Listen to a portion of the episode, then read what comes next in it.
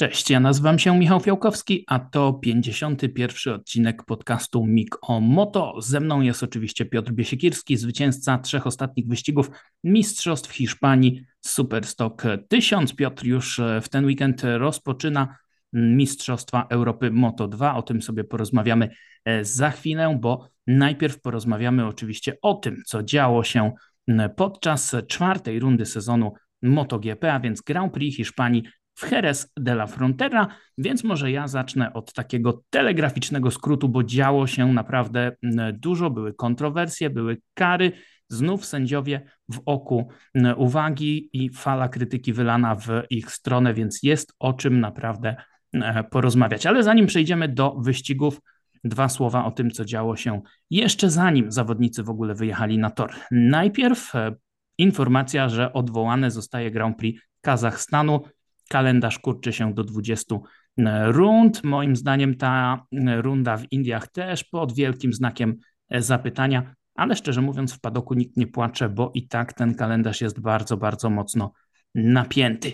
No to jak już mieliśmy z głowy kalendarz, to wszyscy czekali na decyzję Marka Marqueza, czy on wystartuje w Grand Prix Hiszpanii, czy też nie. W czwartek specjalna konferencja prasowa, dużo kontrowersji, zamieszania wokół samej tej kon konferencji, bo niektórzy sugerowali, że tutaj Marquez ogłosi zakończenie kariery, może odejście z Hondy.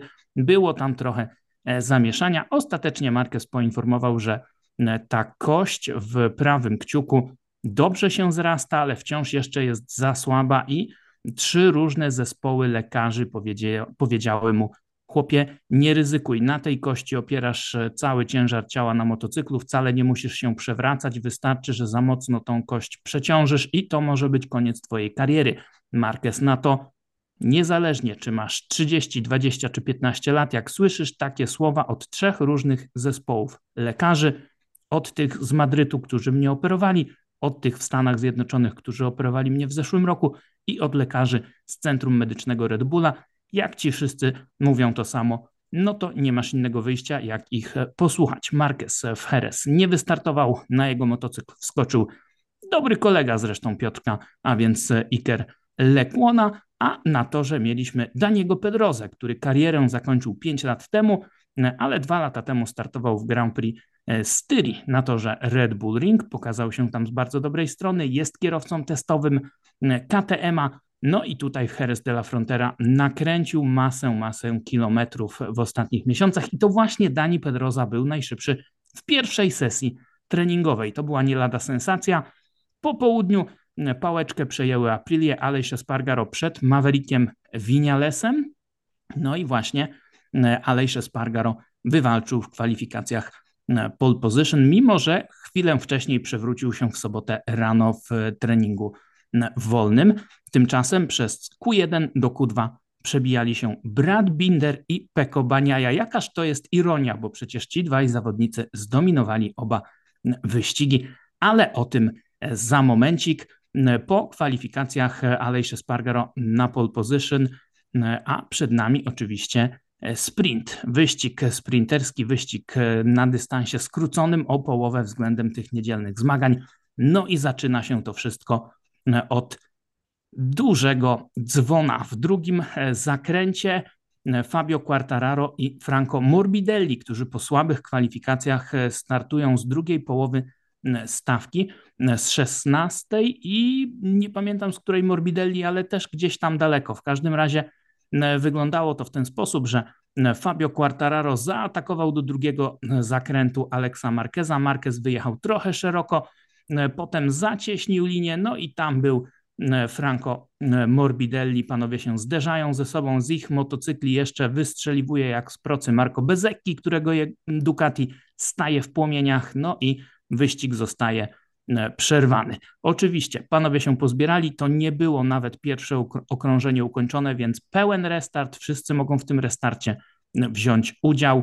Bezeki wystartował na drugim motocyklu, Quartararo i Morbidelli, przepraszam, również a Alex Marquez i e, jeszcze tam ktoś już nie pamiętam w tej chwili, chyba Augusto Fernandez byli w stanie wrócić do boksów i wystartować na tych motocyklach numer e, jeden.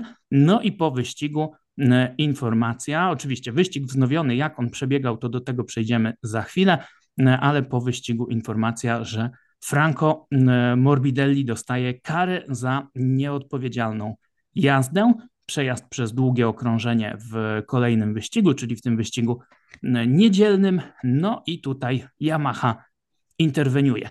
Yamaha się odwołuje od tej kary, sędziowie to odwołanie odrzucają. Franco Morbidelli jest wściekły, szef zespołu Majo Meregali jest wściekły.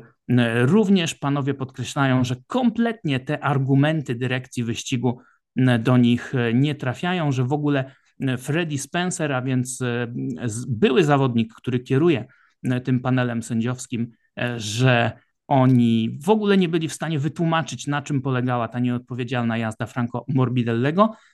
No i powiem szczerze, że ja w pierwszej chwili miałem takie wrażenie, że tutaj rzeczywiście Franco Morbidelli zobaczył, że Alex Marquez wyjeżdża szeroko w środku zakrętu, postanowił zaatakować. Gaz odwinął, wtedy Alex Marquez zacieśnił linię Franco Morbidelli tłumaczy, że wcale tak nie było, że on jechał swoje. No i Piotrek, przede wszystkim, co ty sądzisz o tym e, incydencie? Czy rzeczywiście ktoś jest tutaj winien? Bo równie dobrze można by było powiedzieć, skoro Alex Marquez wypchnięty szeroko przez Fabio Quartararo wiedział, że jest poza tą optymalną linią, to może takiej linii wtedy nie powinien zacieśniać. Oczywiście on to zrobił i za to nie powinien dostać kary, ale e, on też mógłby uniknąć tego wypadku w pewien sposób. Nie wiem, czy Franco Morbidelli mógł tam przymknąć gaz, wyjść wolniej z tego zakrętu, tego kontaktu uniknąć. Sędziowie tak to oceniają. Ja mam tutaj bardzo, bardzo duże e, wątpliwości, czy ta kara dla Morbidellego jest faktycznie e, zasłużona w jakikolwiek sposób. Co ty na to? Jeśli chodzi o karę, to nie wiem, faktycznie mogło to wyglądać tak, jakby jechał dużo, bar, dużo szybciej od innych, ale nie wynika to z tego, że nie, nie, nie wyglądało to, jakby faktycznie jechał, zrobił coś niezwykłego, że tak powiem, odwinął gaz bardziej niż zazwyczaj, ale trzeba pamiętać, że wygląda to w ten sposób, ponieważ zawsze na pierwszych okrążeniach te pierwsze zakręty przede wszystkim są dużo wolniejsze, kiedy zawodnicy no, z grupy rozstawionej, że tak powiem, w toru ustawiają paseczek, więc oczywiście, żeby to zrobić, to po kolei każdy musi mm, w jakiś sposób jest zmuszony do tego, żeby trochę zwolnić, no ale to nie jest pierwszy wyścig Morbidellego, o tym też trzeba pamiętać, że te linie przejazdu i tym bardziej przewidywanie, co zrobi zawodnik przed nami, kieruje się swoimi zasadami na pierwszym okrążeniu, a tym bardziej na pierwszych dwóch zakrętach E, w dodatku w Heres w drugim zakręcie, który jest taki bardzo, bardzo ciasny i zjeżdża odrobinę w dół, więc e, łatwo jest tam wyjechać szeroko faktycznie, ale potem znowu ten profil się zmienia, ustawia się całkiem płasko i może motocykl bardziej dokręcić, więc to, że ktoś wyjeżdża szeroko i nagle zacieśnia linię nie jest tam niczym niezwykłym. Tutaj myślę, że był to efekt domina, ale nie takiego klasycznego domina. E, nie wiem, czy ktoś z Was miał okazję zobaczyć taki filmik, gdzie małe domino nie jest w stanie przewrócić dużego, ale jest w stanie przewrócić odrobinę większe, które przewraca jeszcze odrobinę większe, które przewraca jeszcze odrobinę większe i które przewraca to duże na samym końcu. Więc myślę, że to był trochę ten efekt, tak zwany efekt motyla, gdzie mały błąd e, Marquezego, który byłby normalnie najzwyklejszym w świecie kontaktem, to przez to, że byłaby to bardzo ściśnięta grupa, mm, mały margines, że tak powiem, odprostowania motocykla i zmiany trochę nitki przejazdu z racji tego, że zawodnicy byli ze wszystkich stron, a w dodatku każdy następny kontakt był coraz mocniejszy i niósł za sobą coraz to mm, większe ciosy, czy mocniejsze ciosy. Ale wracając do samego początku, czy Morbidelli tutaj zasługuje na karę? Mm, nie wiem. Mm, na pewno to jest racja sprintów, nie ma co się łudzić, że to się zmieni, kiedy zawodników wrzuca się na tak mocnych maszynach, na tak wyrównanej stawce e, na bardzo krótki dystans, w tym przypadku 12 okrążeń, no to nie ma co e, liczyć na to, że będą jechać spokojnie, zwłaszcza przez te pierwsze zakręty.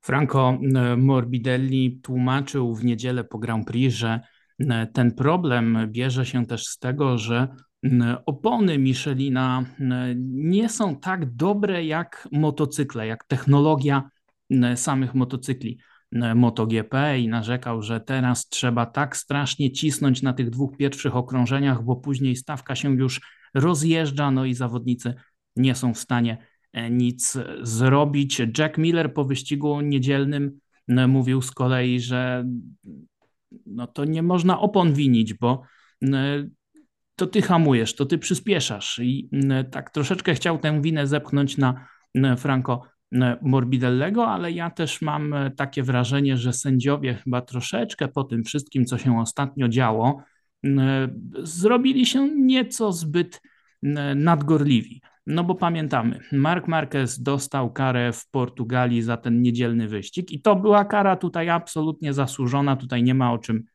dyskutować.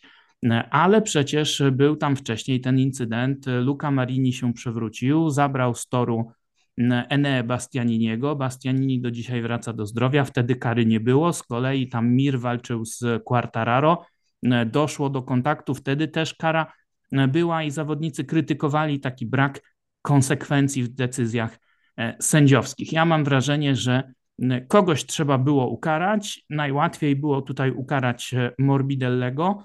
Gdyby rzeczywiście sędziowie powiedzieli, no tak, mamy na to dowód w postaci takiej, że normalnie to tutaj otwierasz gaz w tym miejscu, a tutaj zobaczyłeś, że Marquez pojechał szeroko, to otworzyłeś trochę wcześniej albo trochę mocniej i okej, okay, wtedy z taką karą nie można dyskutować, no bo zawsze winę ponosi w teorii ten zawodnik, który jest gdzieś tam z tyłu, który nie przypilnował sytuacji. No problem polega na tym, że ta decyzja związana z Franco Morbidellim wywołała troszeczkę taki, no może nie efekt domina, o którym mówiłeś, ale taki efekt kuli śniegowej, bo po tym, co się stało na pierwszym okrążeniu w sobotę, musiały też posypać się kary po tym, co się stało na pierwszym okrążeniu w niedzielę. I ja powiem szczerze, że początkowo miałem takie wrażenie, że ta kara E, niedzielna dla Fabio Quartararo była trochę bardziej zasłużona niż ta dla Franco Morbidellego, ale jak sobie pooglądałem powtórki na spokojnie, to teraz już takiej pewności nie mam. No ale trzeba było jakąś decyzję podjąć i to musiało być konsekwentne. Wrócimy do tego za moment, bo po no, restarcie... Tutaj akurat jeśli chodzi o to mhm. o tą karę dla Quartararo to myślę, że była zdecydowanie zasłużona. Jakby widać w sytuacji, w której się znajdował, nie miał w ogóle wyjścia i tam nie miał specjalnie winy. Jeśli chodzi o ten upadek, a był tuż za Oliveira, więc Oliveira nie miał prawa go zobaczyć. E, no i niestety skończyło się jak się skończyło, ale wyjeżdżając z pierwszego zakrętu widział doskonale jak zawodników przed sobą i nie było co się łudzić, że inną linią by przejechali. E, jest, pojechali dokładnie tą linią, którą każdy doświadczony zawodnik mógłby e, się spodziewać i tutaj myślę, że po prostu Quartararo zignorował to i, i stwierdził, że no, nie może sobie pozwolić na to, żeby stracić okazję na wyprzedzanie, a tym bardziej na pierwszym okrążeniu. Tutaj myślę też, że gdyby działo się to kilka pozycji wyżej, raczej nawet kilkanaście pozycji wyżej, to, to by tego nie zrobił, ale ponieważ także dysponuje i no, na ten moment gorszą maszyną i startował dość z tyłu, mając naprawdę dobre tempo wyścigowe, to nie dziwię się, że jednak skoczył i spróbował złapać te dwa miejsca. Zdecydowanie tutaj kara moim zdaniem się należy i to ten long lap e, był jak najbardziej zasłużony i też myślę, że niezbyt srogi. Gdyby to miał być już double long lap, no to co innego. No dobra, to pójdziemy troszeczkę w innym kierunku w, na początku tego podcastu, bo chciałem przejść do sprintu, ale skoro pociągnąłeś ten wątek e, Fabio Quartararo, to idźmy dalej tą drogą. To może ja wyjaśnię. Po starcie tego niedzielnego wyścigu e, Marco Bezecchi zaliczył taki delikatny Trudno powiedzieć, czy to był uślizg, czy to był jakiś problem z przyczepnością. W każdym razie zarzuciło jego Ducati na wyjściu z pierwszego zakrętu. On stracił tą, to tempo na wyjeździe z jedynki. Quartararo był tam od zewnętrznej, a jeszcze bardziej na zewnętrznej był właśnie Miguel Oliveira. I w momencie, w którym cała ta trójka zaczęła składać się w drugi zakręt, Fabio Quartararo wzięty w taką kanapkę, wzięty w kleszcze, E, zderza się z Miguelem Oliveirą. Oliveira wylatuje z toru. Quartararo, zresztą również wyścig przerwany, znowu ta sama e, historia co w sobotę. Miguel Oliveira niestety wybity bark, no ogromny, ogromny pech Portugalczyka. I kara dla Fabio Quartararo, kara przejazdu przez długie okrążenie. On tę karę odbył, ale na wyjeździe wyjechał poza linię, dostał karę kolejnego przejazdu na, przez długie okrążenie. Moja ocena w pierwszej chwili była dokładnie taka sama jak Twoja, Piotrze. No, powinien Fabio Quartararo to przewidzieć, powinien zahamować zdecydowanie wcześniej i nie dopuścić do tego, żeby w tej kanapce się znaleźć. Tylko jak sobie przeglądałem te powtórki jeszcze raz na spokojnie, to zwróciłem uwagę na to, że Fabio Quartararo rzeczywiście tam hamuje dosyć wcześnie. On zahamował wcześniej niż e, Marco Bezecchi, wcześniej niż e, Miguel Oliveira i praktycznie był daleko za Bezekim, nie był tak e, zrównany z nim, był też troszeczkę za Miguelem Oliveirą. No, trudno mi powiedzieć, żeby tutaj taka była jednoznaczna wina Fabio Quartararo. Ta kara była e, nałożona natychmiastowo po wyścigu, więc tutaj sędziowie też nie mieli dostępu do żadnych dodatkowych danych, do żadnych innych informacji e, typu telemetria, poza tym, co my wszyscy widzieliśmy e, na ekranach. I mam troszeczkę takie wrażenie, że, że to był incydent wyścigowy, że to była trochę taka historia jak z Takaki Nakagamim w Barcelonie w zeszłym roku, kiedy wszyscy mówili, nie no, on powinien dostać karę, a sędziowie mówią, nie, nie, nie, on zahamował tak jak powinien, no ale tak się niestety złożyło w tym kotle na pierwszym okrążeniu, że się tam panowie e, pozderzali. I mam wrażenie, że tutaj powinno być podobnie, że to się powinno zakończyć bez kary, no ale Freddy Spencer najprawdopodobniej stwierdził, no tak, jak już daliśmy tę karę Morbidellemu w sobotę, no to teraz nie możemy dać kary Quartararo, a jak kogoś ukarać, to faktycznie ewidentnie tutaj z tej trójki e, powinien by to e, być Francuz. Tutaj Quartararo mówi, że absolutnie odwoływać się już nie ma od tej kary sensu, ale on z tą karą zdecydowanie się e, nie zgadza. No i też mówi, że zupełnie nikt mu nie wytłumaczył, za co ta kara, dlaczego ta kara, o co tutaj chodzi. I pomijając już same te dwa incydenty, to ewidentnie mamy problem z sędziami. Freddy Spencer to jest e, były zawodnik, który przed laty dokonał czegoś absolutnie niesamowitego, bo w 1985 roku w jednym sezonie zdobył tytuł Mistrza Świata i w klasie 250, i w klasie 500. No i tutaj pod tym względem jest absolutną legendą. Ale czy dzisiaj, 40 prawie lat później, nadal jest w odpowiedniej formie, żeby oceniać jazdę zawodników e, MotoGP? No, powiem szczerze, że tak jak długo go broniłem, tak zaczynam mieć coraz większe wątpliwości. Zawodnicy są wściekli, bo przypomnijmy, też e, Peko Baniaja dostał karę podczas wyścigu e, za taki no, no, ostry dosyć atak na e, Jacku Millerze, za delikatny kontakt. Musiał oddać pozycję. Kosztowało go to sporo czasu. No i Peko Baniaja po wszystkim mówi: OK, nie będę dyskutował z tą karą, biorę ją na klatę ale jak już mnie karzecie za takie rzeczy, to ja bym chciał, żeby kary dostawali wszyscy. No i chwilę później Jorge Martin mówi, no ale zaraz, jak Peko dostał karę, to Miller też powinien dostać karę, bo Miller mnie tak zaatakował w ostatnim zakręcie, że jakbym się nie wyprostował, to obaj byśmy z toru wylecieli. Dlaczego on karę dostał, ten karę nie dostał? Sędziowie jakieś decyzje podejmują, z nami nie chcą rozmawiać i zdradził Jorge Martin, że po Grand Prix, czy podczas właściwie Grand Prix Francji, tysięcznej rundy Grand Prix, dojdzie do spotkania właśnie sędziów z Freddiem Spencerem na czele, z zawodnikami, bo zawodnicy na to wszystko dosyć mocno, mocno narzekają. Jak ty na to wszystko patrzysz?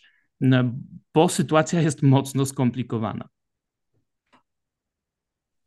No tutaj jeśli chodzi o kary takie startowe, to podejrzewam, że są bardziej dyscyplinarne, bo tutaj nie było jakiejś ewidentnej winy, żeby Quartararo coś popełnił, ale chyba z racji tego, że te, zwłaszcza okrążenia sprint, do pierwsze okrążenia sprintu są bardzo chaotyczne, to yy, wydaje mi się, że głównie temu to, to służy, ale jeśli chodzi o tą karę PECO, która można by powiedzieć, że jest bardziej zasłużona, i, wydaje, i była mniej surowa, no to tutaj jest to coś zupełnie innego, bym powiedział, kiedy już walczysz o te pozycje, stawka jest trochę bardziej rozrzucona, wiesz, że nie ma wielkiego, długiego pociągu zawodników jadących za tobą, a tym bardziej na zakręcie, do którego się hamuje z prawie 300 km na godzinę do 60. E, więc tam takie kontakty myślę, że są e, według mnie dopuszczalne tak długo, jak zawodnicy się nie, nie przewracają no to, to jest po prostu tak zwany hard racing. Nie? To jest e, incydent wyścigowy z tego, że zawodnicy po prostu cisną, a też oczywiście nie chcemy tego, żeby wszyscy tutaj tańczyli e, jak baletnice na, na paluszkach. Mm, także z tą, tą karę, jeśli chodzi o Quartararo, jestem w stanie bardziej zrozumieć. Myślę, że ona jest głównie dyscyplinarna, typu Ej, chłopaki, nawet jeśli to są sprinty, czy to jest wyścig, na pierwszym okrążeniu uważać, bo jest tam naprawdę bardzo, bardzo dużo się dzieje i jest to nieprzewidywalne, ale jeśli chodzi o tą karę dla Peko, która mm, no, myślę, że nie powinna być tam nałożona właśnie z, z tego powodu, że że to było bardzo mocne hamowanie, bardzo duża różnica prędkości, stawka już była bardziej rozjechana i to jest właśnie to, co chcemy zobaczyć, czyli ostre ściganie. No tak, i mówił też dokładnie to samo menadżer zespołu Ducati Davide Tardozzi, e, ale ja mam takie wrażenie, że też chyba czasy się troszeczkę zmieniają z tego względu, że e, jeszcze w przeszłości sędziowie czasami mówili, no nie, no na pierwszym okrążeniu to tam jakieś różne rzeczy się mogą podziać, nie ma sensu za to E, karać, bo chcemy mieć widowisko. Tak, w tej chwili mamy sytuację, w której są sprinty, są nowe, inne w ogóle wyścigi, bo te wyścigi mają zupełnie inny charakter. No i tutaj może trzeba troszeczkę pokazać, że tych zawodników trzeba w kącie jakby posadzić i jeżeli już rzeczywiście dochodzi do jakiegoś kontaktu, no to ktoś za ten kontakt winę musi podjąć i może to jest takie właśnie pogrożenie palcem. Panowie, weźcie trochę wyluzujcie, bo nam się co chwilę ktoś przewraca, zderza, no i kończy z połamanymi kośćmi, tak jak to w przypadku Marqueza czy też Miguela Oliveira miało miejsce. E, tak jeszcze patrząc na ten incydent pomiędzy Peko a Jackiem Millerem, ja mam wrażenie, że tutaj też być może gdzieś tam te wspomnienia E, z kontaktu e, Dovizioso, Lorenzo i Pedrozy w 2017 roku może e, miały jakieś znaczenie, kiedy to tam się panowie w identycznych praktycznie okolicznościach pozderzali ze sobą, no i skończyło się to bardzo napiętą później atmosferą. Ale poczekajmy na to, co się wydarzy we Francji, jakie będą decyzje. Ja jestem ciekaw, czy Dorna długo jeszcze będzie te kontrowersje wytrzymywała, brała na klatę, czy jednak podejmie jakąś decyzję personalną i postanowi tutaj coś z Fredim Spencerem być może e, zrobić, no bo te e, też kompetencyjne błędy e, były dosyć rażące. Historia z Marquezem, z tą karą z Portugalii, no i już Franco Morbidelli, jak dostał karę w sobotę, to w piśmie było jasno napisane, że to jest kara na kolejny wyścig, w którym Franco Morbidelli wystartuje. Ale już w kwalifikacjach Moto3 e, Shaifuddin Azman dostał karę e, za wolną jazdę, no i on dostał karę na wyścig o Grand Prix Hiszpanii, więc jakoby dzisiaj nie wystartował w wyścigu, to tak jak Marquez mógłby się kłócić i sądzić, że on już tej kary nie będzie musiał e, zaliczać we Francji. Także pewne błędy nie zostały tutaj e, naprawione, pewne wnioski nie zostały wyciągnięte. Jedna kwestia jeszcze tylko, i tutaj się chyba Piotrze ze mną zgodzisz. Ta kara dla Fabio Quartararo za przejazd przez długie okrążenie. Wyjechał poza białą linię minimalnie, ale wyjechał. Moim zdaniem nie ma tutaj dyskusji. Przepisy to są przepisy, e, dlatego zawodnicy sobie to trenują w treningach. Żeby nie było takiej sytuacji. Pytany było to Jack Miller i powiedział dokładnie to samo. Chyba nawet był pytany przez dziennikarza, który mocno krytykował te decyzje w, na Twitterze podczas jeszcze samego wyścigu, a Jack Miller mówi: Nie, nie, nie, przepisy to są przepisy. My to wiemy, my to ćwiczymy. Wyjeżdżasz poza linię, sorry, kara musi być. Dla mnie to jest trochę to samo, jakby zawodnik przedwcześnie zaczął celebrować zwycięstwo nie wiem, robi stawać na tylne koło, wyjeżdża z ostatniego zakrętu i wtedy drugi by go wyprzedził tuż przed metą i potem się odbywał, nie, nie, ale ja powinien dostać pierwsze miejsce, bo to przecież było tak oczywiste, żebym wygrał. Nie, no, no ale, ale tak nie było. No tak, albo jak się ruszysz na polach startowych i powiesz, no tak, ale ja się tylko centymetr ruszyłem, to mi nie dało żadnej przewagi. No nie, a, falstart a to jest tutaj, falstart. tutaj, a, tutaj akurat nie jest falstart, bo przepisy mówią, że nie można się ruszać w momencie, w którym światła gasną, a nie w którym są zapalone, a nie od zapalenia do zgaśnięcia. Czyli jeśli się ruszysz, zatrzymasz z powrotem, nie przekroczyłeś linii, to nie powinni tobie dać yy, falstartu. Ale ja to miałem się taką, też... ja, Mhm. ja miałem taką sytuację e, i ona była akurat po jakiejś grubszej, była właśnie podobna sytuacja też w poprzednim wyścigu z innym zawodnikiem, który się do tego odwołał. W następnym wyścigu ja to zrobiłem i już to e, mieli pod kontrolą, że tak powiem, więc na szczęście nie dostałem tej kary i to było jeszcze przed zaimplementowaniem e, Double Long Lab, więc wtedy musiałem przejechać przez pit lane, to w ogóle byłby stracony wyścig. Ale E, Wracając do sprawy Fabio Quartararo, no to tam zdecydowanie dotknął tak, tak zwanego zielonego, czyli wyjechał poza linię i trzeba pamiętać, że te strefy bezpieczeństwa właśnie tym są, strefami bezpieczeństwa. One powinny symulować trawę, powinny symulować żwirek e, w ten sposób, że nie można tam wyjechać i one są tylko i wyłącznie ze, mm, ze względów bezpieczeństwa, no i też tego, żeby zawodnicy czuli się bardziej swobodnie cisnąc do absolutnego limitu. E, Więc podejrzewam, że gdyby tam faktycznie była trawa czy żwirek, to Fabio bardziej by na to zwrócił uwagę i już by tego nie dotknął. E, Ale no, do czego zmierzam, to jest coś bardzo mierzalnego, jest bardzo jasno wytyczona e, granica, bardzo banalnie proste zasady, więc jeśli się do nich nie stosujesz, no to twój problem. Dokładnie tak. Była taka sytuacja przed kilkoma laty, kiedy Joan Zarco dostał karę przejazdu przez ten long lap chyba na Silverstone. No i wtedy wszyscy się strasznie ekscytowali tym, jak on to perfekcyjnie co do centymetra tam. Wy... Nie, to było w, w Brnie. Brno. E, tak, i w, w tym zakręcie w sekcji stadionowej, w tym lewym zakręcie, i on wtedy tak perfekcyjnie pojechał na linii. Idealnie to zrobił, i dzisiaj właśnie Quartararo powinien ten materiał dostać i ktoś mu powie, powinien powiedzieć: Zobacz, chłopaku, tak to się powinno e, robić, bo tutaj e, ewidentnie e, tę linię Fabio Quartararo przekroczył. Ciekawą historię przywołałeś z tymi falstartami. Nawet po, po francusku mógłbym to powiedzieć, to by lepiej zrozumiał. O, dokładnie tak, oui, oui.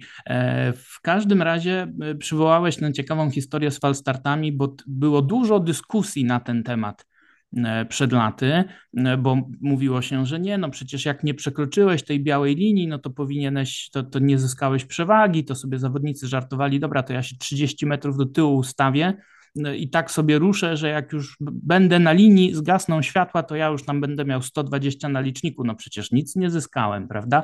I dużo było właśnie takich dyskusji, takich kontrowersji, to się wszystko gdzieś tam też po drodze zmieniało, ale zostawmy może już te wszystkie historie, bo mieliśmy opowiadać o tych wszystkich e, emocjach związanych ze ściganiem, a nie o karach. Czekamy na Grand Prix Francji, czekamy na rozstrzygnięcia.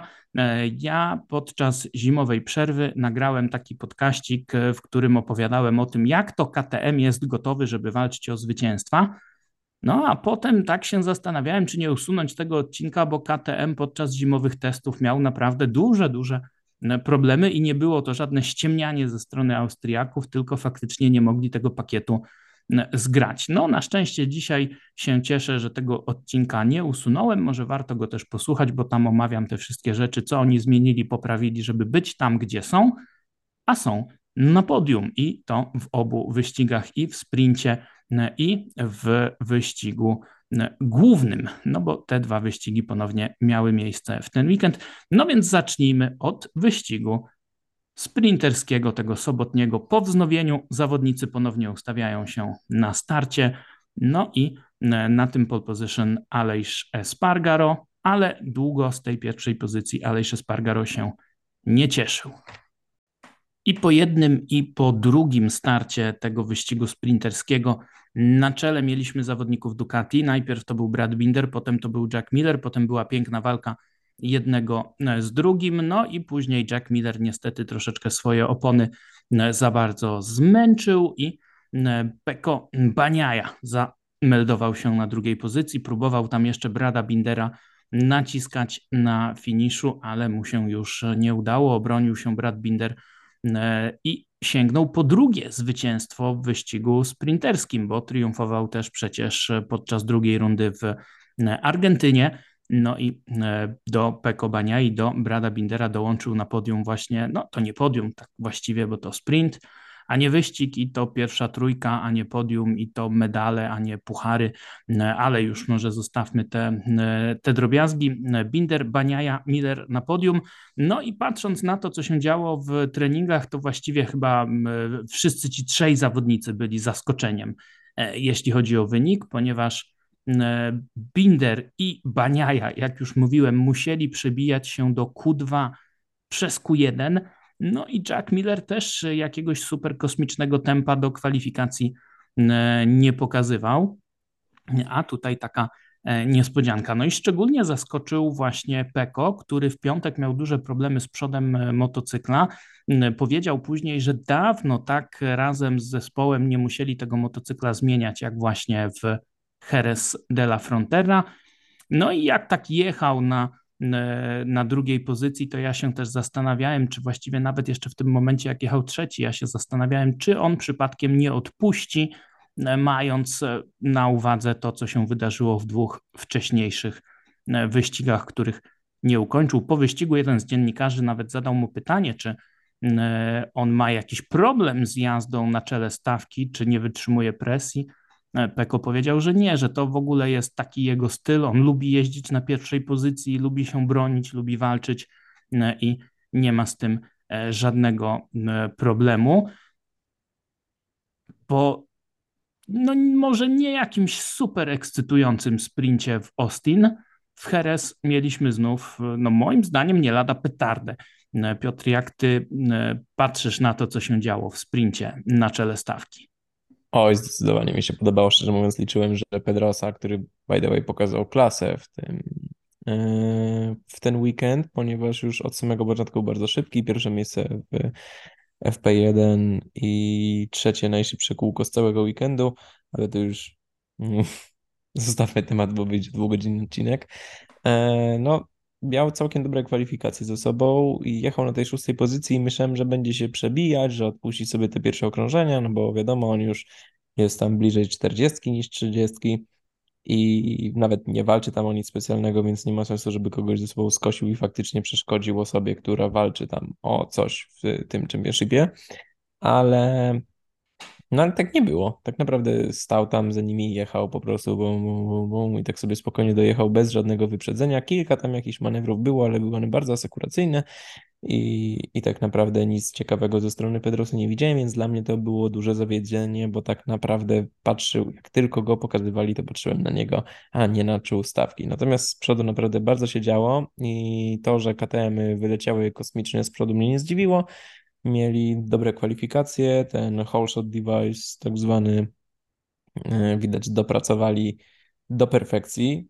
Mm, można powiedzieć całkiem przeciwnie do Aprili, która nie wydaje mi się, że to były słabe starty Alejsza, a jakiś problem z tym właśnie whole shot device'em, bo na cztery starty bo były sprint i wyścig i oba miały po dwa starty z powodu czerwonej flagi, były bardzo, bardzo słabe i praktycznie tak samo słabe. Ale właśnie wracając do KTM, myślałem, że będą spadali, pomimo tego, że jest to krótki dystans wyścigu, ale w momencie, w którym zobaczyłem, że Binder miał naprawdę świetne tempo przez pierwsze pięć okrążeń i potem ono nie spadało, to byłem przekonany, że je utrzyma, a może nawet poprawi, bo to często widzieliśmy właśnie od Bindera, że na zużytych oponach jechał niesamowicie szybko. I tak też było tutaj bardzo, bardzo mocny na hamowaniach, na tych hamowaniach na wprost.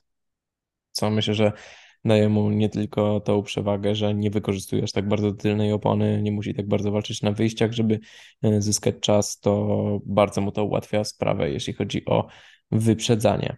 E, Miller tutaj myślę, że no, nie były to tylko problemy opony. Mam wrażenie, że też troszkę fizyczne, wydolnościowe, nie wiem, czy z przedramieniem, bo ta pozycja jego na ostatnich okrążeniach nie była już taka sama jak na pierwszych, jeśli chodzi o hamowanie, czyli może być takie bardziej mm, staranie się wyprostować, jak najbardziej wyprostować tą wewnętrzną rękę podczas hamowania do prawych zakrętów, e, ale to tylko takie moje spekulacje. Jeśli chodzi o Peko, to szczerze mówiąc widziałem go na deskach albo na trzecim czy czwartym miejscu. Natomiast e, też e, ładnie pojechał, nie odpuścił i to, co pokazał przez ten weekend, myślę, że zdecydowanie potwierdza, że jest mistrzem świata, e, bo poza tym, że jedzie bardzo szybko, to bardzo stabilnie, nie cacka się na wyprzedzaniach, jest w stanie to zrobić z pełną kontrolą mm, i, i, i nie ryzykuje bardziej niż może. Za wyjątkiem oczywiście Austin i Teksasu, gdzie stracił E, parę ładnych punktów. No to poruszyłeś tyle kwestii, że powiem szczerze, że nie wiem od której e, zacząć. Po pierwsze, e, i o tym nie powiedziałem, pierwsza czwórka, tam był jeszcze Jorge Martin, na mecie zmieściła się w 80 sekundy zaledwie w tym sprincie, a więc rzeczywiście tutaj nie można z tym dyskutować, to była absolutna petarda.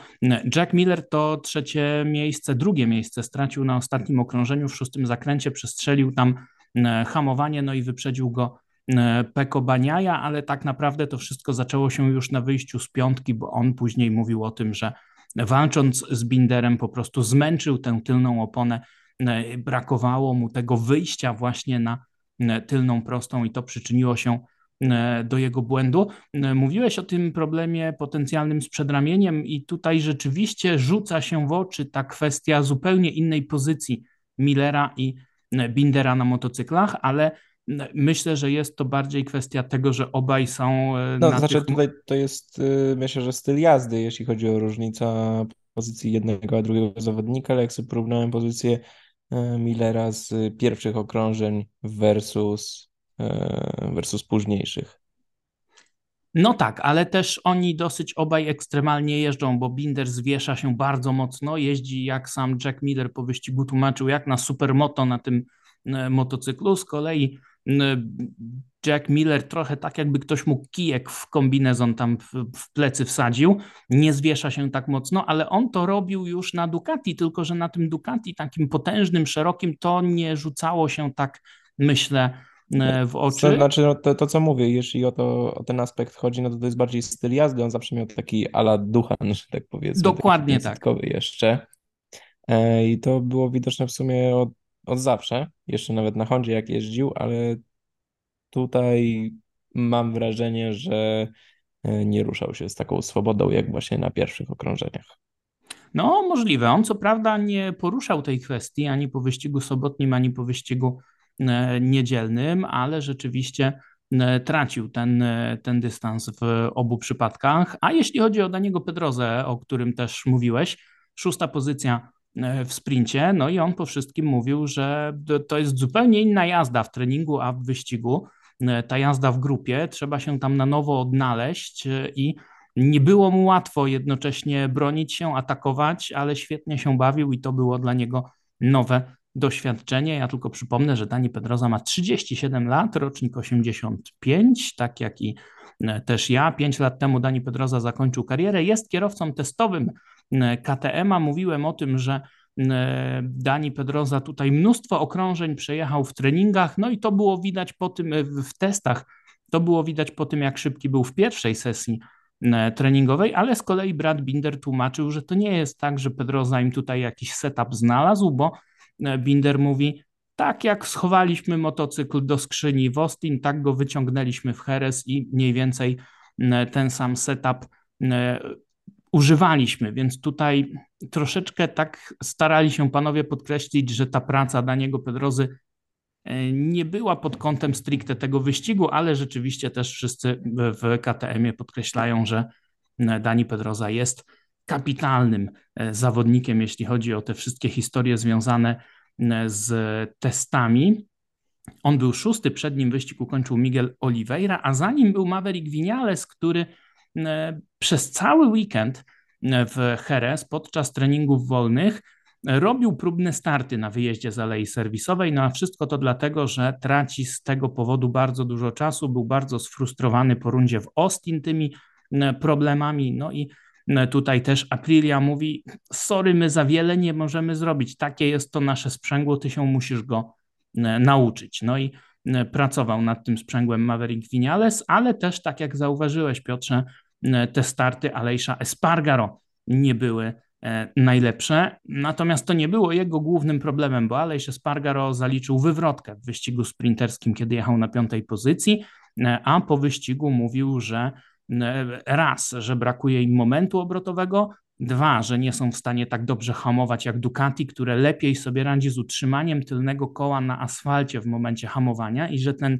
układ hamulcowy Brembo bardziej pasuje do Ducati niż do Aprilli, ale też powiedział bardzo ciekawą rzecz e, Alejsze Spargaro, mianowicie on mówi, że ta Aprilia to jest taki motocykl, trochę zbliżony do Yamahy. E, trzeba nim jeździć takim bardzo płynnym stylem, z dużymi prędkościami w środku zakrętów i to działa w niedzielę, bo w niedzielę też trzeba te opony trochę bardziej oszczędzać i tak dalej. Jest więcej czasu, jest dłuższy dystans. Natomiast w soboty w tych wyścigach sprinterskich trzeba po prostu jechać bardzo, bardzo ostro od początku do końca i tutaj ta Aprilia ma z tym spore problemy i w takich warunkach się nie odnajduje najlepiej. No i to jest ciekawa bardzo obserwacja e, Alejsza Espargaro. On mówi, że teraz chciałby zrobić to, co zrobił e, Quartararo w zeszłym roku, czyli po tej serii nieukończonych wyścigów odrabiać straty i wywalczyć mistrzowski tytuł.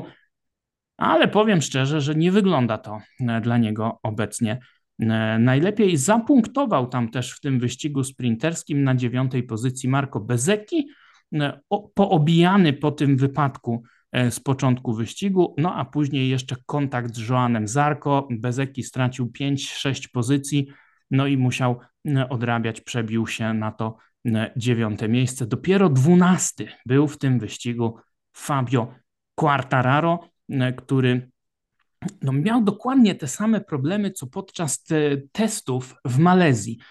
Szybkie całkiem tempo wyścigowe, szczególnie rano, podczas rozgrzewki, podczas tej sobotniej sesji treningowej, ale kiedy robiło się gorąco, kiedy zakładali miękkie opony, to tempo znikało. No i Fabio Quartararo naprawdę wściekły, mówi: Nie jesteś w stanie walczyć o podium, nawet jak super wystartujesz, jak startujesz z 16 pozycji, a my na tej Yamasze nie jesteśmy w stanie nic zrobić. Wszyscy idą do przodu, my idziemy do tyłu.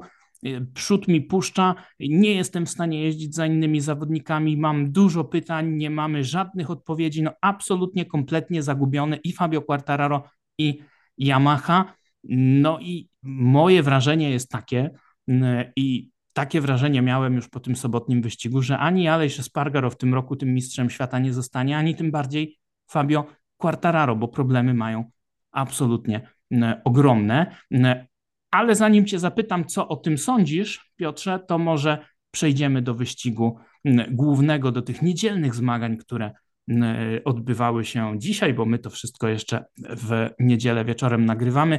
Znów była ta czerwona flaga, o której mówiliśmy już wcześniej, znów była ta, ta kolizja, a później wznowienie, no i znów piękna walka na czele stawki.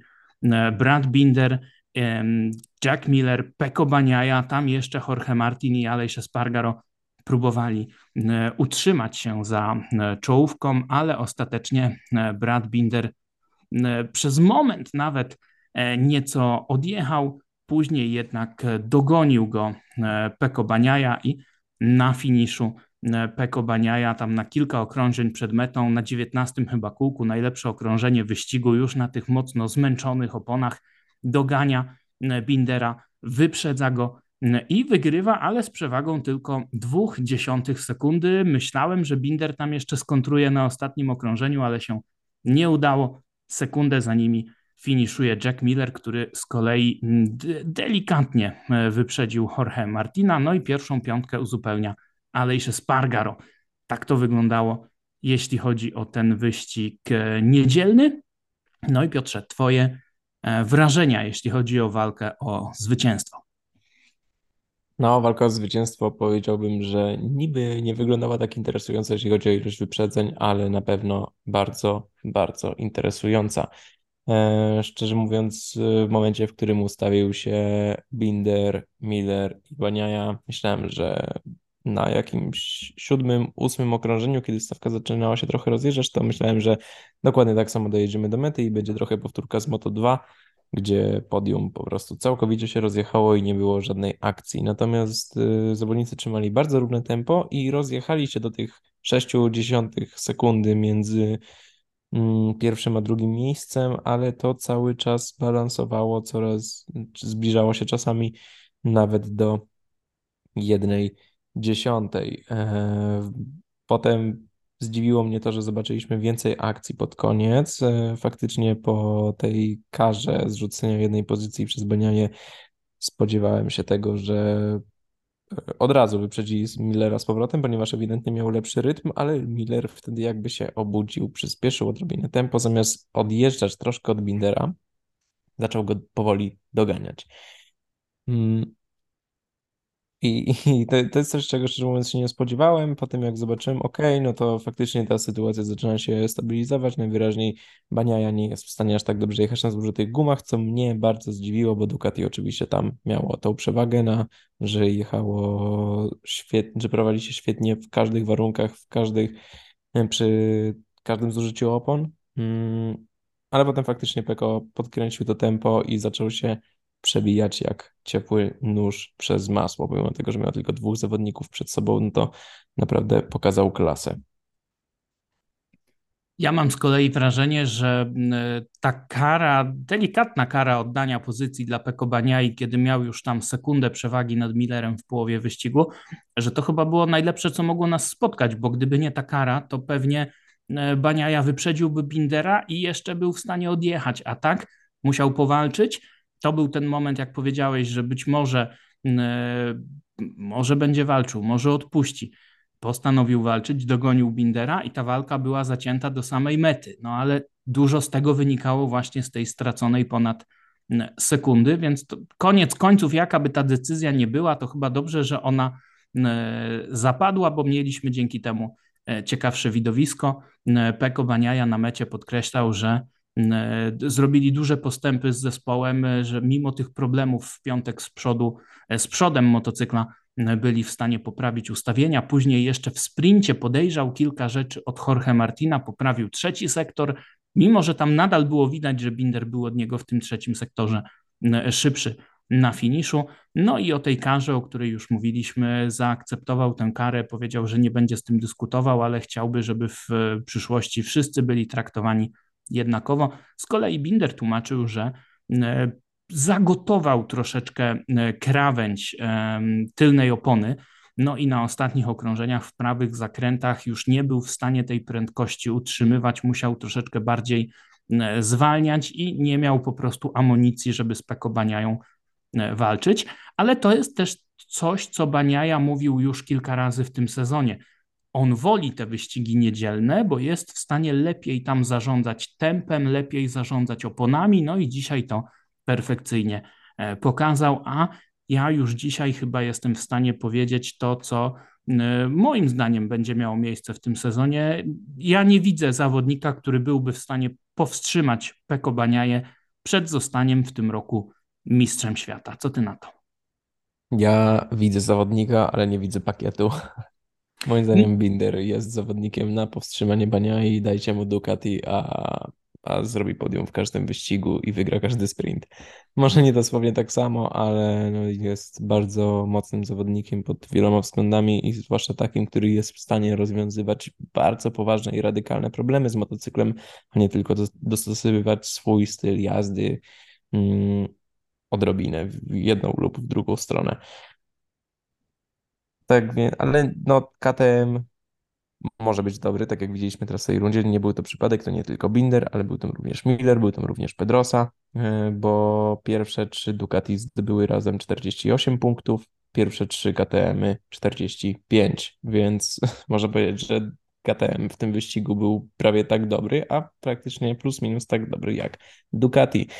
Mm, za to no, Wiemy, że będzie wiele rund, w których y, KTM będzie miał naprawdę bardzo duże problemy. Jakie konkretnie? nie wiem, tutaj nas trochę zaskakuje, bo czasem prowadzi się bardzo dobrze na torach takich całkiem płynnych, jak właśnie Heres, a czasem dominuje na torach stop and go, jak w Austrii. Innym razem znowu przylatujemy do Heres i, i KTM nie pokazuje performance'u, także są trochę nieprzewidywani pod tym względem, ale podejrzewam, że to wynika głównie z tego, że cały czas ten development idzie tam pełną parą i testują coraz to więcej nowych rzeczy. Co to jeśli chodzi o Baniaje, no jest teraz pierwszy w mm, klasyfikacji generalnej z takim już całkiem porządnym, e, mm, z całkiem porządną przewagą, ale gdyby nie ta wywrotka w Argentynie, gdzie miał gwarantowane 20 punktów, gdyby nie ta wywrotka w Austin, gdzie nie wiadomo, czy dojechałby pierwszy, ale na podium prawie, że na pewno tak, więc tam stracił te 36 punktów, wtedy tak naprawdę Peko już by był ponad 50, prawie 60 e, przed drugim zawodnikiem, więc no oczywiście nie wiadomo, co by się wydarzyło i tak dalej, ale no nie powinno mu to przeszkodzić, gdyby zebrał tam te punkty z poprzednich rund, także tutaj już Peko zaczyna odlatywać i myślę, że jak tą pewność złapał, to trudno, żeby ją puścił. Dokładnie, tym bardziej, że mm, nieobecni są wciąż Mark Marquez i Enea Bastianini. Bastianini, który próbował mm, wziąć udział w rywalizacji w ten weekend, ale wycofał się w sobotę rano po treningach wolnych, za bardzo jeszcze obolały po tej kontuzji łopatki, jaką zafundował mu w Portugalii Luca Marini. Powiedziałeś o tej bardzo ważnej zmianie. Dwa nieukończone wyścigi przez Peko oznaczały masę straconych punktów. Prowadził w tabeli Marco Bezecchi, ale Marco Bezecchi niedzielnego wyścigu nie ukończył. Przewrócił się podobnie zresztą jak Joan Zarco, podobnie jak Alex Rins, podobnie jak Joan Mir. No i wyścigu też nie ukończył Maverick Vinales, który na ostatnim okrążeniu musiał zjechać z toru, bo mu się łańcuch zerwał w jego Aprilii. No i to są też takie historie. No nie chcę mówić, że to jakieś są błędy, bo takie rzeczy się zdarzają, ale Aprilii coś takie rzeczy jakoś dosyć często się e, zdarzają. Właściwie omówiliśmy chyba wszystkie takie najważniejsze kwestie tego weekendu, jeśli chodzi o czołówkę. Tutaj też było trochę ciekawych wypowiedzi Jacka Millera po E, po wyścigu, o tym, że niektórzy go tam skreślali. E, krytykował też Jack Miller tych zawodników, którzy wiecznie narzekają, mówiąc, no to jak e, narzekasz na motocykl, to zmień ten motocykl, tak jak ja. Zastanawiam się, czy to było skierowane do Fabio Quartararo, bo Quartararo na swój pakiet narzeka bardzo mocno, no ale trzeba mu przyznać, że ma rację. No a z takich zawodników, którzy też narzekają, to warto tutaj wspomnieć jeszcze Joana Mira, który znów przewrócił się kilka razy w ciągu jednego weekendu i mówi, nie no, nie dogaduje się z tym motocyklem kompletnie, ale jak trudny to jest motocykl, to też chyba e, pokazał Iker Lecłona, który wskoczył na Hondę Marka Marqueza. We wtorek zadzwonił do niego menadżer, powiedział, słuchaj, pakuj się, bo wystartujesz w MotoGP. Lecłona E, w pierwszej chwili mówi, nie no weź sobie, jaj sobie ze mnie nie rób, to wtorek jest, ja tutaj sobie odpoczywam, e, a ty mi takie żarty robisz. No nie był to żart, ale też e, myślę, że Iker Lekłona pokazał się z dobrej strony, ukończył niedzielny wyścig na 16 pozycji przed Jonasem Folgerem i zaraz za Raulem Fernandezem, który jak się okazuje miał znów problemy z nerwem w ręce. Te problemy go trapiły podczas pierwszej rundy w Portugalii. Piotrze, czy wiesz coś tam zakulisowego, czego my jeszcze nie wiemy, bo przecież Iker Lekłona to jest twój dobry kolega. E, zakulisowego nic nie wiem, też nie sądzę, że był teraz specjalnie chętny do gadania z kimkolwiek. Mm, jeśli chodzi o Raula Fernandeza, można sobie porównać, że całkiem niezły wynik, bo skończył tuż za nim mm, na 16 pozycji, co prawda no, było dosyć dużo kraszy i tak naprawdę tylko Jonasa Folgera zostawił ze sobą, a był tak blisko Raula Fernandeza właśnie z racji tego problemu, który przez większość wyścigu jechał razem z Augusto Fernandezem, który skończył 17 sekund przed nim, więc to tak naprawdę jest ten e, benchmark, czy można powiedzieć ten punkt orientacyjny, gdzie normalnie by Raul Fernandez się znajdował, pomimo tego, że w innych weekendach szło mu nawet znacznie lepiej. Mm, tutaj jeśli chodzi o Ikera, no tak jest to trudny motocykl, ale KTM też nie był uznawany za łatwą maszynę do prowadzenia, na której debiutował w GP, w dodatku bez żadnych testów, bez doświadczenia jazdy na dużym motocyklu na swoim koncie miał tylko z tego co pamiętam cztery dni na R1 starej na dużym torze i to były 4 dni rozproszone przez około 2 lata wcześniej, e, więc nie miał praktycznie żadnego doświadczenia na tak mocnych maszynach, a tym bardziej na mm, maszynie z GP. Wystartował tam już w pierwszym treningu, stratę do pierwszego miał mniejszą niż teraz. E, może Honda jest trochę w gorszym miejscu, może są trochę bardziej z tyłu stawki, natomiast w 2019 roku KTM zdecydowanie nie był w tej pozycji, w której jest teraz. Był uznawany za bardzo trudny motocykl, nie miał specjalnie dobrych wyników za pojedynczymi jakimiś rezultatami mm, i już w FP3 czy w Q2 był w stanie, w Q2 z tego co pamiętam skończył, e, przepraszam, e, w Q1 e, skończył chyba dwie sekundy, czy dwie i jedną dziesiątą sekundy za pole position, nie pierwszym z Q1. Teraz było to zdecydowanie dalej, no może nie dalej, przez to, że warunki były troszkę utrudnione, ale skończył ponad dwie sekundy za pierwszą osobą z Q1. Mając całe doświadczenie, znając ten tor, tak naprawdę ostatnie lata przejeżdżając tylko na najmocniejszych maszynach, jakie istnieją na świecie, więc tutaj myślę, że był zdecydowanie zawiedziony z tego. Już od samego początku weekendu mówił, że nie ma żadnych oczekiwań co do tego, wie, że nie był pierwszym wyborem Hondy, natomiast inni zawodnicy nie byli dostępni, e, czy Stefan Bradl, który już tam startował, więc y, nie miał żadnej presji, ale no zdecydowanie nie jest to dobry wynik dla niego, biorąc pod uwagę to, że nigdy nie jeździł na Hondzie z GP oraz to, że wskoczył tak na ostatnią chwilę, no to pomijając te rzeczy, wciąż to nie jest dobry wynik dla niego i jestem w 100% pewny, że jest z niego bardzo, bardzo niezadowolony z tego weekendu. Ale z racji tego, że nie jest tego główna seria, to domyślam się, że będzie starał się tym specjalnie przejmować. Też tak myślę, ale uważam, że mimo wszystko wykonał dobrą robotę. Przejechał dwa wyścigi, zebrał dane.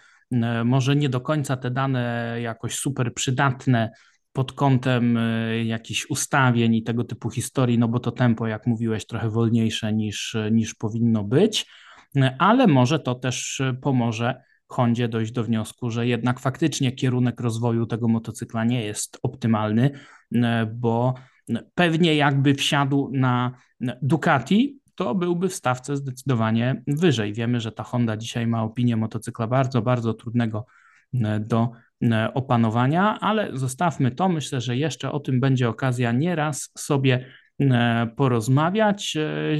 No a jak już mówimy o Twoich ziomkach, no to też świetne zwycięstwo Iwana Ortoli, drugie z rzędu już w Mistrzostwach Świata Moto 3. No tak jak mówisz, weekend wyścigowy to nie jest moment, kiedy zawodnicy mają jakoś dużo czasu na to, żeby sobie z kolegami pogadać, jak było w wyścigu.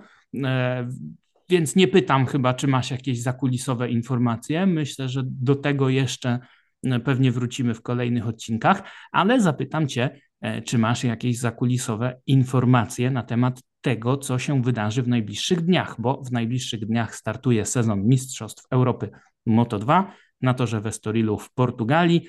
Ty oczywiście będziesz w stawce jako jedyny Polak w Mistrzostwach Europy e, Moto2 ponownie. Za tobą testy. Jak te testy przebiegały, jak się czujesz i e, jak podchodzisz do tego pierwszego weekendu sezonu? Zdecydowanie testy bardzo, bardzo udane. E, od samego początku nie wiedziałem specjalnie czego się spodziewać, ponieważ bardzo długo już nie jeździłem na Moto2, ponad pół roku, mm, ale więc postarałem się wyjechać z taką trochę czystą głową, bez specjalnych oczekiwań. Nie przypominałem sobie odczuć z Moto2. Stwierdziłem, dobra, dużo się zmieniło, poprawiłem swój, trochę swój styl jazdy, dużo trenowałem. Tak naprawdę mam dużo lepsze tempo na każdym motocyklu, na którym teraz jeżdżę, niż miałem e, pod koniec ubiegłego roku, więc nie będę starał się specjalnie brać referencji ze swoich ubiegłorocznych danych, a zacząć trochę na świeżo.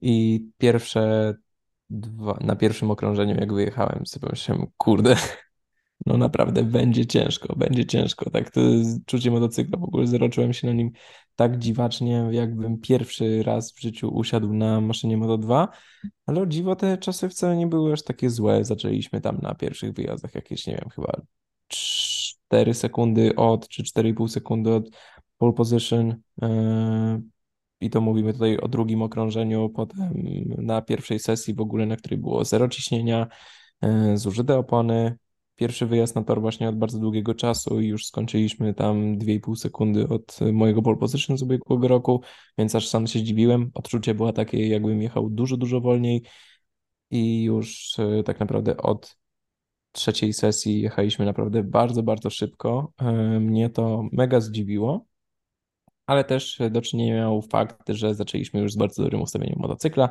takim, które pozwalało mi nie tylko na, na dobre czucie, ale też na bardzo powtarzalną jazdę i super się trzymało na zużytych oponach. Potem pracowaliśmy trochę nad takim time atakiem, ale faktycznie nie było zbyt dużej przewagi z E, zakładania tych nowych gum, więc nad tym będziemy chcieli popracować głównie mm, w wyścigu oraz e, wybrać jeden z dwóch setupów, ponieważ zamieniłem się na motocykle na jedną sesję z moim kolegą zespołowym Jurajem, on wziął mój, ja wziąłem jego, ta sama maszyna, ten, ten sam rocznik, ten sam wahacz, natomiast inne setupy, trochę inne potrójne zaciski, E, inny link, inny pivot i tak dalej, więc ta charakterystyka prowadzenia się była całkiem inna, ale już od razu ten motocykl faktycznie e, nie miał specjalnie dużo do czynienia z moim, jeśli chodzi o styl jazdy, natomiast od razu wsiadłem, dostosowaliśmy tylko ergonomię plus minus i już od samego początku naprawdę szybko na nim jechałem, więc było to dla mnie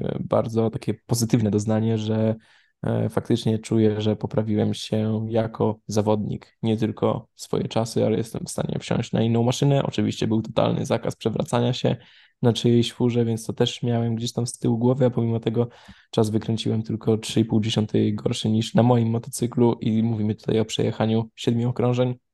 Także z tego byłem bardzo, bardzo zadowolony i myślę, że będziemy szukać setupu tak coś pomiędzy moim ustawieniem a właśnie mojego kolegi zespołowego. I tak jak mówiłem, skupiać się bardziej na tym, na time ataku, ponieważ tempo na zużytych oponach mieliśmy super. Niestety na ostatniej sesji przewróciłem się dosyć mocno, potłuczyłem, czy potłukłem sobie trochę prawe kolano, ale zrobiliśmy wszystkie testy, najróżniejsze maszyny mnie tam zeskanowały, nie ma żadnych uszkodzeń tkanek, czy to kości, czy tkanek miękkich, E, nie wylał się żaden płyn z kolana, nic, jest to po prostu opuchlizna tylko i wyłącznie wynikająca z zbitych naczynek krwionośnych. Tak samo większe żyły czy tętnice są mm, w idealnym stanie. Także mm, no co, teraz tak naprawdę tylko odpoczywam w domu, mam sobie zimne okłady, skorzystałem z tego i obejrzałem sobie na spokojnie wszystkie wyścigi, a myślę, że na, w ten weekend będziemy mm, na 100%, a i tak naprawdę wszystkie najważniejsze informacje zebraliśmy już podczas testów, więc czuję się bardzo dobrze przygotowany na przyszły tydzień. Dwa pierwsze wyścigi Twojego sezonu w niedzielę w Estorilu. Będzie relacja na YouTubie, na kanale FilmCef Repsol, tudzież Junior e, GP. I oczywiście na Twoich mediach społecznościowych też e, będziemy śledzili to, co się dzieje. A Wy, jeśli śledzicie podcast, to zachęcam Was do subskrybowania do lajkowania, bo to nam zawsze e, pomaga. Jeżeli ja dzisiaj brzmiałem jakoś nie tak, to z góry Was przepraszam, bo na odsłuchu jakieś dziwne rzeczy e, tutaj słyszę, więc mam nadzieję, że to tylko ja, a nie Wy. No ale jeżeli dotrwaliście do końca, to pewnie tylko ze mną coś jest nie tak. No ale to żadna niespodzianka. Dziękujemy Wam bardzo. Trzymamy kciuki za Piotrka, a mi pozostaje już powiedzieć tylko do usłyszenia. Cześć.